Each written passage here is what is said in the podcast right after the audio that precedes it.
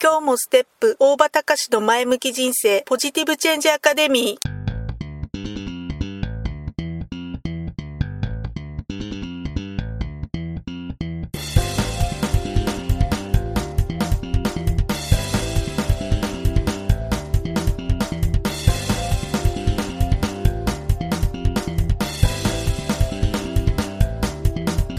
もステップ大場隆の前向き人生ポジティブチェンジアカデミーは開業から20年行政書士として奮闘している大場隆が日々活動している中で感じたことを通して皆様に前向きな変化をお届けする番組です。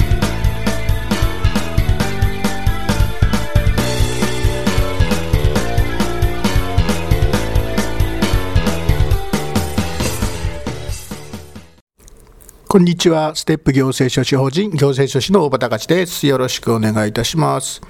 ポジティブチェンジアカデミーっていうのはね、まあ、この題名の通り、えポジティブ、前向きにチェンジ、変化を、えしていきましょうっていう、まあ、そういった意味で、えつけた番組なんですけれども、まあ、なんでポジティブチェンジアカデミーっていうふうにしてるかっていうと、まあ、第1回目の放送だったかな、でちょっと触れたのかなっていう気がするんですけど、えー、私、えー、うやっています、ステップ行政書士法人のね、経営理念というのが、依頼者、スタッフ、そして社会に対して前向きな変化を作り出すことで、ウキウキワクワクした世の中の実現を追求しよう。というのが、まあえー我が、えステップ行政書士法人の経営理念で、えなんでこのね、前向きな変化を作り出すっていう、まあそういった言葉にこだわってるのかっていうと、え私が、え昔所属していた、え青年会議所という団体の、えまあ、その、えビジョン、ミッション、バリュー、えその青年会議所の目的がですね、世の中に前向きな変化を作り出していく、積極的な変化の創造っていう、まあ、それが青年会議所の活動の目的っていうようなことだったんですね。で、その言葉にひどく共感をして、強く共感をして、その言葉をそのまま自分の座右の銘というか、生きていく、指針、実践していくことにしようっていうふうに考え、そして、えー、そういった思いで、この今の事務所をやっているっていうことなんですね。で、そういったところから、まあ、本来ね、行政書士事務所なんで、その仕事に関連するような、えー、話を、えー、中心にっていうところも確かにあったのかもしれないんですけども、まあ、それはそれでね、番外編で具体的な業務について触れるっていうことはしていきながら、えー、ただまあ番組のコンセプトとしては、世の中に前向きな変化を作り出す。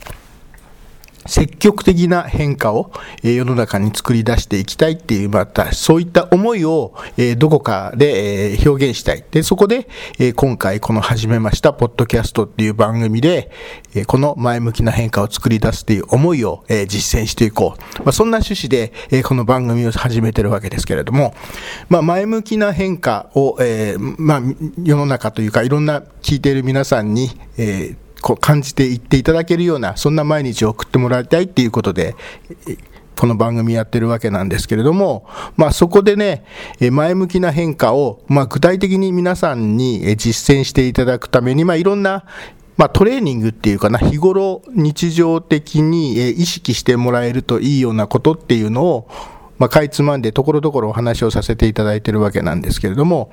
まあ、前向きな変化ね、前向きな変化、まあ、ポジティブに物事やっていこうって思うときに、まあ、むしろポジティブにするためにはどうするかっていうのを考えたときに、まあ、逆説的なものの考え方をするっていうのは一つの、まあ、やり方としてあるのかなって思うんですね。まあ、つまり逆にいろんなことをやってて、日常いろんなことをやっていて、どういう場合にやる気がなくなるのか。もう私もね、こうやってね、前向きな変化、前向きな変化って言いながら、ああって思って日頃ね、あの、まあ、やる気、ついついこう、ちょっとやる気がトーンダウンしてしまう。まあ、いわゆるモチベーションが落ちる、モチベーションが下がるっていうんですけど、このモチベーションが下がる瞬間で、やっぱ日々あるわけですよ、日常的にね。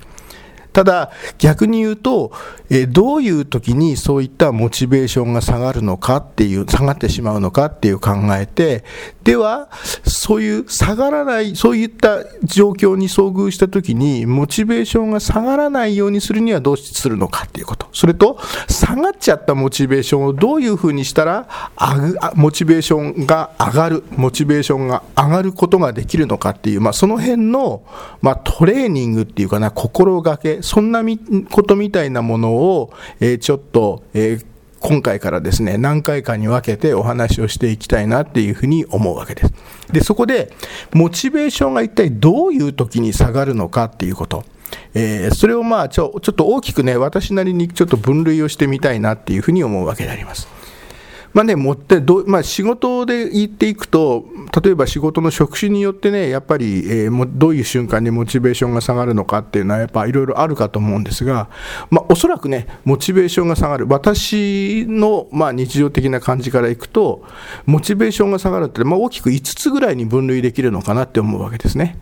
でいうことで、まあ今日はちょっと時間になってしまったので、次回以降、そのモチベーションが下がる瞬間、下がってしまう瞬間の、まあ、大きく私なりに分けた5つについて説明をさせていただいて、ではそれぞれについて、え、じゃあ、こういった場合にはどういうふうにすると、モチベーションが、そういった場合に遭遇してもモチベーションが下がらないのか。もしくは仮に下がったとしても上がる上げることができるのか上が上がるようにできるのか、まあ、そういったようなことを、えー、ちょっと私なりに、えー、お話をしていきたいなと思います。ということで次回以降楽しみにしてください。えー、ではさようなら。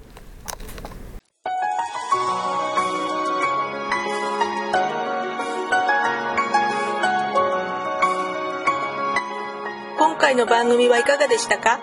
あなたの Positive Change につなげてもらえると嬉しいです。 Positive Change Academy では皆様のご質問を募集しています。ご質問は info アットマークステップハイフンオフィスドットコムまでメールでお願いします。ではまた次回お会いしましょう。ごきげんよう。さようなら。